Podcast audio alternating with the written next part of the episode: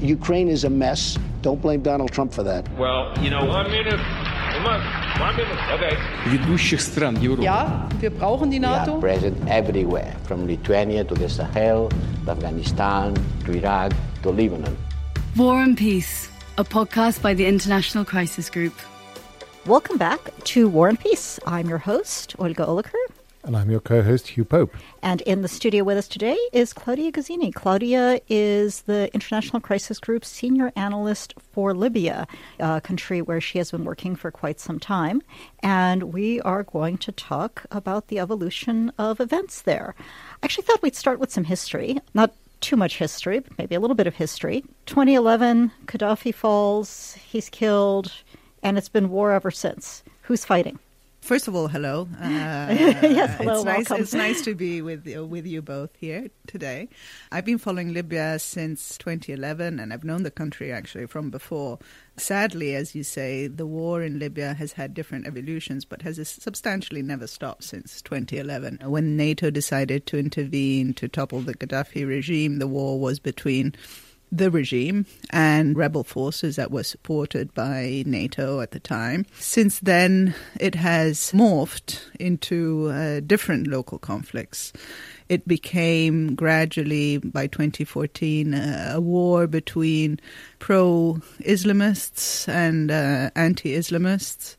And perhaps this is a binary characterization that sort of oversimplifies the reality, but essentially it became a war between those who believe that the uh, transformation of Libya or the political evolution of Libya should happen by politics alone, so through elections and elected uh, officials. That was what the Tripoli based sort of pro Islamist coalition believed in.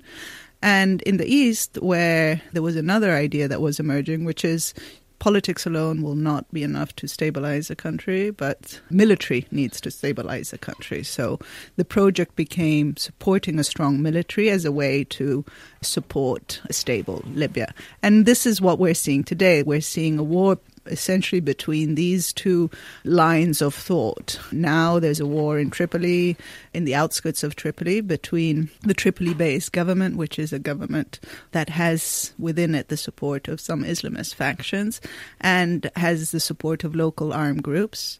And it's under siege by the forces led by Khalifa Haftar, a military commander based in eastern Libya, who has set up, with the help of Emirati and Egyptian and Russian uh, support, a military coalition that is not recognized internationally but receives support by some states and essentially is attacking Tripoli because it believes that the Tripoli based government, despite being the international recognized one, is unable to stabilize a country because it does not have a military structure that can control the country. Doesn't have monopoly of force, and he wants to throw it out and replace it with another government. And NATO having played such a key role in the overthrow of Gaddafi, NATO members are not all on the same side, much less the same page in this conflict now. No, in 2011 it was easy to all side with what appeared to be the good guys, mm-hmm. right? Gaddafi was the bad guy, the rebel forces trying to bring down this dictator were, were the good guys. But black and white now does not apply so well in Libya. And we have NATO countries that indeed support different sides of the war. Officially, everybody recognizes the Tripoli based government as legitimate, but some countries are supporting the Haftar based military, namely France, which has been engaging in counterterrorism operations alongside Haftar mm-hmm. forces since 2014. But this counterterrorism support gradually evolved into sort of more broader military support and political support. I mean, what do we even mean when we say counterterrorism in this context? Well, remember that in 2014, Eastern Libya, you might remember that U.S. ambassador to Libya, it was attacked in Benghazi. The consulate there was attacked. It was a shocking moment. It was September 2012. I remember it very well because I was in Tripoli and my crisis group delegation arrived the day that the killing of the U.S. ambassador. So it was very impactful even on us uh, as an organization. But remember this killing of this U.S. ambassador in Benghazi. At the time, we didn't really know well what happened, but eventually it sort of emerged that yes, he was killed by an attack led by some Islamist factions on the ground in Benghazi. So that epitomized the moment in which Benghazi became increasingly a site where Islamist groups, uh, various groups, we had Takfiris, we had Al Qaeda aligned groups, budding, you know, Islamic State groups, uh, gradually started to control the city. So we had in one year, in 2013, 2014, up to 500 assassinations of military officials. So counterterrorism in 2014 meant this, meant helping local forces, Haftar forces, to counter what they perceived as an increasing control by Islamist factions, militarized Islamist factions of Benghazi. Claudia, you're one of the very few people who regularly goes to the eastern Benghazi, and you've described quite a frightening scenario there five years ago. What's it like now?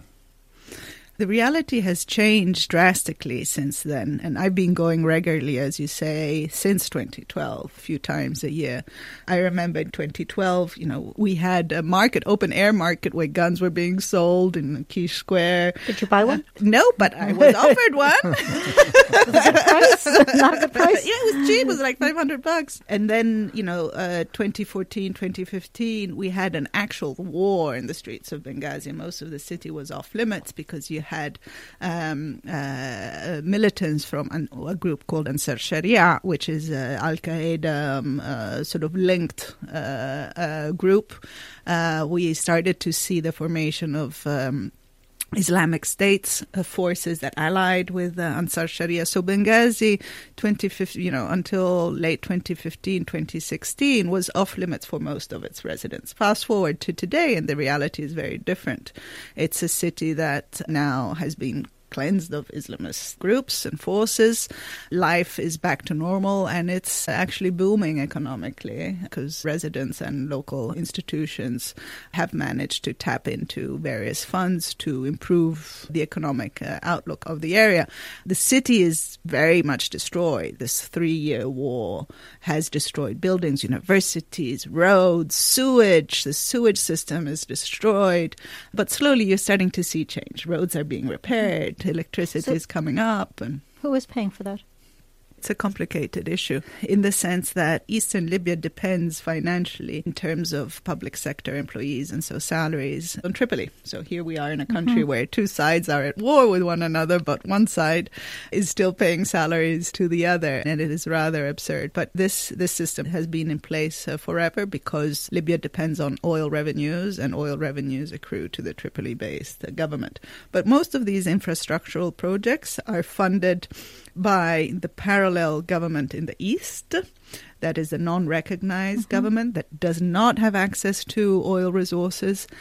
And the way the parallel government funds itself is through treasury bills, if you want, which the Eastern based government considers legitimate, but the international community and the Tripoli based authorities considered practically a financial scam because they don't consider these bonds to be legitimate. There's also money from the outside coming in. We know of Saudi and Gulf financial support to authorities in the East. How does this compare with the situation in Tripoli then? Tripoli has been under siege now for 10 months. Uh, there is a war in the outskirts of Tripoli that for, you know, 8 months has seen aerial bombardments every day, drone strikes, not only on airports of Misrata and Tripoli, but on residential areas, because essentially this fighting set in in residential areas. If you go to Tripoli uh, now, and I was there only last week, you can see that the periphery of the city is completely closed off to fighting. So actually, the borders of the city are only sort of 10 kilometers from the city center. That that's where the fighting is. But life goes on. People in, in the city center hear the bombing in the background, but also go on with their lives. Uh, there's there's a certain level of wealth which is uh, you know always surprising in Libya that goes around. You see very fancy chocolate shops popping up and uh, and the hairdressers and weddings and all of that. That continues. But ordinary people are hit by and affected by electricity shortages, which continue for hours and hours every day. Gas shortages, very simple things. You know, Libyans use gas tanks for their cooking, uh, cooking, cooking gas, and uh, normally these are subsidized by the state. It would cost, let's say, two dinars, which is less than a dollar, uh, to fill up one of these gas cooking tanks. You can't find them anymore, and you can only find them at the black market, and it would cost about fifty dollars to fill up a, a gas tank. Like in any normal country. Uh, like in a normal country. Uh, and so services are being affected. People die every day. I meet Libyan friends that tell me that in their little road, in their little neighborhood, four young men were, were killed uh, because of the fighting, because essentially the war in Tripoli has persuaded a lot of even high school boys to join the fight without necessarily having military training, but in the name of defending Tripoli from what they perceive as future dictatorial regime by Haftar if he were to conquer Tripoli. So there's a lot of idealism in, in Tripoli amongst those that join the fight and say that they have to join because otherwise Libya will return to a one-man uh, rule. And it's it's quite unfortunate that the narrative about Libya's future has sort of been reduced to choosing between a one-man rule or an inefficient, formally democratic or power-sharing government, but that is unable to really manage uh, the state. War and Peace, a podcast by the International Crisis Group. You're listening to War and Peace, and we are talking to Claudia Gazzini about Libya. Speaking of inefficient democracies, uh, what's the EU role in all of this? It seems to be helping and hindering at the same time, doesn't it? Yes, I mean the EU's obsession with Libya, of course, over the past years has been primarily about keeping migrants at bay in Libya. Uh, Libya is for the EU mainly the transit point of uh, sub-Saharan Africans uh, wanting to reach Europe because of the chaos in the country. It was be- it was very easy for them to enter Libya through the southern borders, find their way to the north, to the coast, and from there find their way across the Mediterranean on makeshift boats, dinghies. Uh, and so on. In one year, in 2015, we had over uh, 100,000 migrants reaching Europe. So for Europe, Libya became an issue of domestic politics, how to stop migrants, in Italy especially. It has therefore sought to reach agreements with the Tripoli based authorities in order to ensure that migrants saved at sea be returned to Libya. And this, of course, has led to a major sort of soul searching debate within mm-hmm. Europe on whether this was humane, whether it was humane to support a policy that led migrants to be returned back to Libya, knowing that the conditions in these detention centers, because when migrants are returned to Libya, they go to detention centers where they are abused and, in some case, trafficked, or whether Europe uh, morally would be more morally correct for Europe to actually accept these migrants and help them in integrate in Europe. So the debate about migration has really been the focus in Europe at the expense of the conflict. Or rather, one can say perhaps that focusing on migration solely has allowed European powers to avoid the question of what to do with, with Libya as a failed state, as a conflict country. Because uh, realistically, the, the question is does Europe or do member states step in in Libya and try to support more the internationally recognized government, as the internationally recognized government in Tripoli has always been demanding? Or does Europe actually take sides in supporting as Paris did, let's say, this rival entity and authority based in eastern Libya. In a certain sense, Europe has avoided the problem, has avoided taking sides, and it continues to avoid to take sides. This last year, avoiding to take sides had very much to do with the U.S. repositioning on, mm-hmm. on Libya, because, you know, Europe traditionally, Mediterranean issues, has a tendency to follow where Washington stands. Despite the challenges inherent in that, that seem to be growing with each passing year. Yeah, exactly, exactly. But you know, when when we're talking about a country at war and we're potentially deciding where you stand in a country at war means that you're actively engaging and actively supporting the idea of you know supporting a side that maybe your big ally the Washington is not, is not supporting it becomes problematic. So Washington has traditionally I mean over the past years always supported the Tripoli based government. It supported this power sharing deal that brought to power this government in in 2016 but early on uh, in 2019 in, in April Washington seemed to have taken a different position, and suddenly um, President Trump uh, gave the green light to Haftar to support say, his cause and support the offensive against Tripoli, not directly, but in, indirectly, meaning that the U.S. was not going to stop him and was not going to support a UN Security Council resolution calling for a, a stop in the hostilities. So this meant that for the past year, Washington has actually sided with Haftar and embraced what the Egyptian president had asked President Trump, the two have good ties, embrace this sort of pro Haftar line. For Europe, that means not being able to actually actively support the GNA in Tripoli because it would have meant going against what are the strategic lines of US foreign policy on Libya.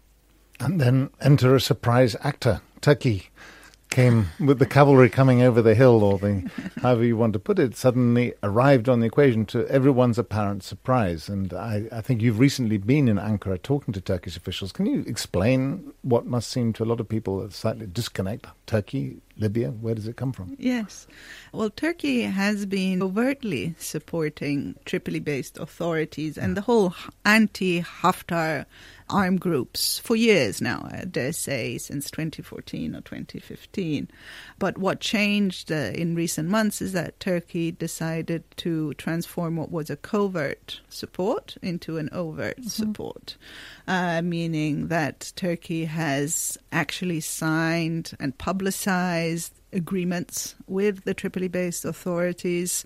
It has brought the debate about supporting militarily the Tripoli based authorities to Parliament and Ankara. Therefore, the government in Ankara clinched a parliamentary approval to intervention or mm-hmm. to military, to supporting militarily the Tripoli based authorities.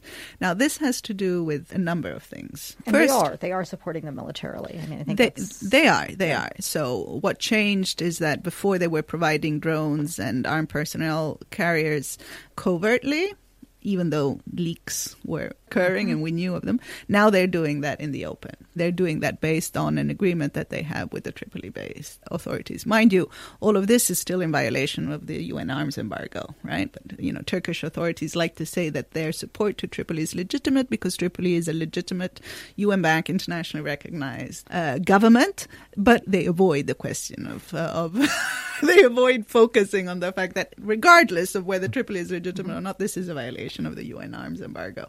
But they have so far provided uh, several dozen Turkish army officers as sort of strategic planners, war planners. They have provided weapons and aerial defenses that have been set up in Tripoli and Misrata. And allegedly, they are facilitating also the transfer of Syrian rebel forces. These are Syrian pro Turkish rebel forces to Tripoli to help in fight on the front lines. Because there's not enough going on in Syria to occupy these people. uh, exactly. No, literally. I mean, it might seem like a joke, but there's a, there's an abundance of uh, of labor force in uh, in Syria. A lot of people on the Turkish payroll to start with, and uh, the need to keep them occupied. And most importantly, I think a reality reality in Libya from Turkish perspective that required some extra extra manpower. So, from the Turkish point of view, the reason why they wanted to up their intervention in in Libya is uh, multi-layered. First, from from a strictly Libyan point of view, the reality on the ground, Turkish officials say, uh, warranted. Since November, we've seen Haftar forces encroaching increasingly on the capital, in in the center of the capital, and therefore there was a need to stop Tripoli from falling. This would have been a nightmare scenario for Turkey, seeing a pro Haftar which means pro Egypt, mm-hmm. pro Emirati government coming to power in Tripoli. It would have meant that, from Turkish perspective, that this uh, Egyptian Emirati axis would have started to expand across North Africa, and that's something they wanted to avoid. But also, from a Turkish point of view, there are other reasons for wanting to keep this Tripoli based government in in, uh, in, power. One is defending a recently signed memorandum of understanding that draws new boundaries in the Mediterranean waters between Turkey and uh, and Libya. This is something that is part of the Turkish sort of strategic priorities. The idea that the map of the Mediterranean needs to be redrawn in order to defend and Turkey's what they call the blue nation, the seas, the, the seas, where, where nationalism is not only about territory but also control over the seas. So Turkey f- sees itself as increasingly imprisoned by an axis of countries that goes through Greece, Egypt, Cyprus, and Israel that claim too much of the Mediterranean, according to Turkish officials. So this is also a very important factor. And more broadly, it's this geopolitical competition that is occurring around the Mediterranean that Turkey wants to insert itself into since the failure of the Arab Spring to bring mm-hmm. about pro Turkish countries and increasingly the rise of countries that are actually hostile to Ankara. I think there's a new trajectory in Turkish foreign policy whereby Turkey needs to go out of its sphere of comfort in, in order to take part in that geopolitical competition, in order to avoid that countries such as Egypt and the Emirates encircle it. So, another country that often has a narrative of supporting the sovereign legal government, but in this case is arguably not, would be Russia. You know, it gets along with Turkey on so many things, but in almost all the wars, they're on opposite sides, and here as well. Can you talk a little bit about what the Russian role is and what the limits of the Russian role are? Mm-hmm. Russia is one of the countries that is supporting General Haftar practically first by providing weapons, Russian produced weapons to Haftar forces.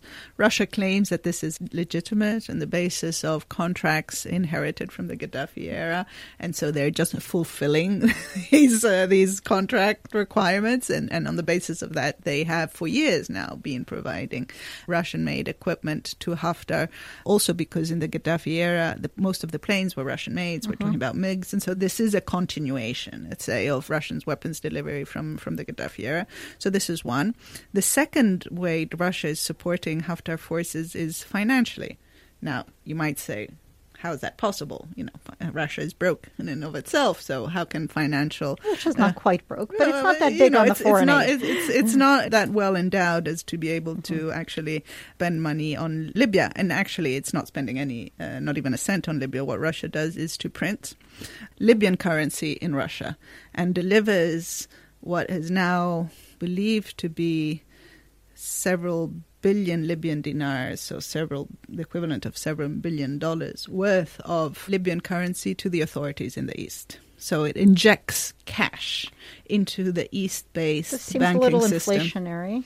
Uh, yes, it is, but it actually hasn't hasn't triggered inflation because the East was in short in cash because cash was delivered to Western banks, but not so much to the East. So the East justifies this by saying that they're actually compensating for what they're not receiving from the authorities in Tripoli. But anyway, this cash has allowed the East to bankroll itself and keep it alive, actually. And the third way Russia is supporting um, Eastern authorities is by putting on the ground Russian fighters. So we believe that these are private military contractors that have the blessing of the Kremlin to operate in Libya, but they have been boots on the ground, let's say, fighting alongside Haftar over you know the past uh, few months, surely between September and November 2019. I think there are different motives for why Russia does this, and it's it's not so clear cut. It's not just about supporting Haftar. It's sort of supporting the idea of a return of the old regime and getting back to the Americans for what they still perceive as this uh, uh, 2011 push for a regime change that, that Russians have never accepted. And from a Russian perspective, created all this chaos, right? Yes. Yes.